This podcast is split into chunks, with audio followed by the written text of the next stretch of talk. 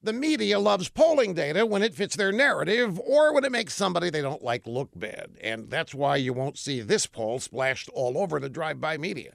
There's a new Harvard Harris poll, and it shows that 59% of registered voters agree that ex CIA Director John Brennan, who voted for a communist once for president, should have lost his security clearance after his hateful diatribes against the president. 64% think that ex FBI Director Comey should also lose his security clearance. Mark Penn, the former Clinton advisor who's co director of the poll, says that there would be widespread support for stripping all former officials of their security clearances when they leave government.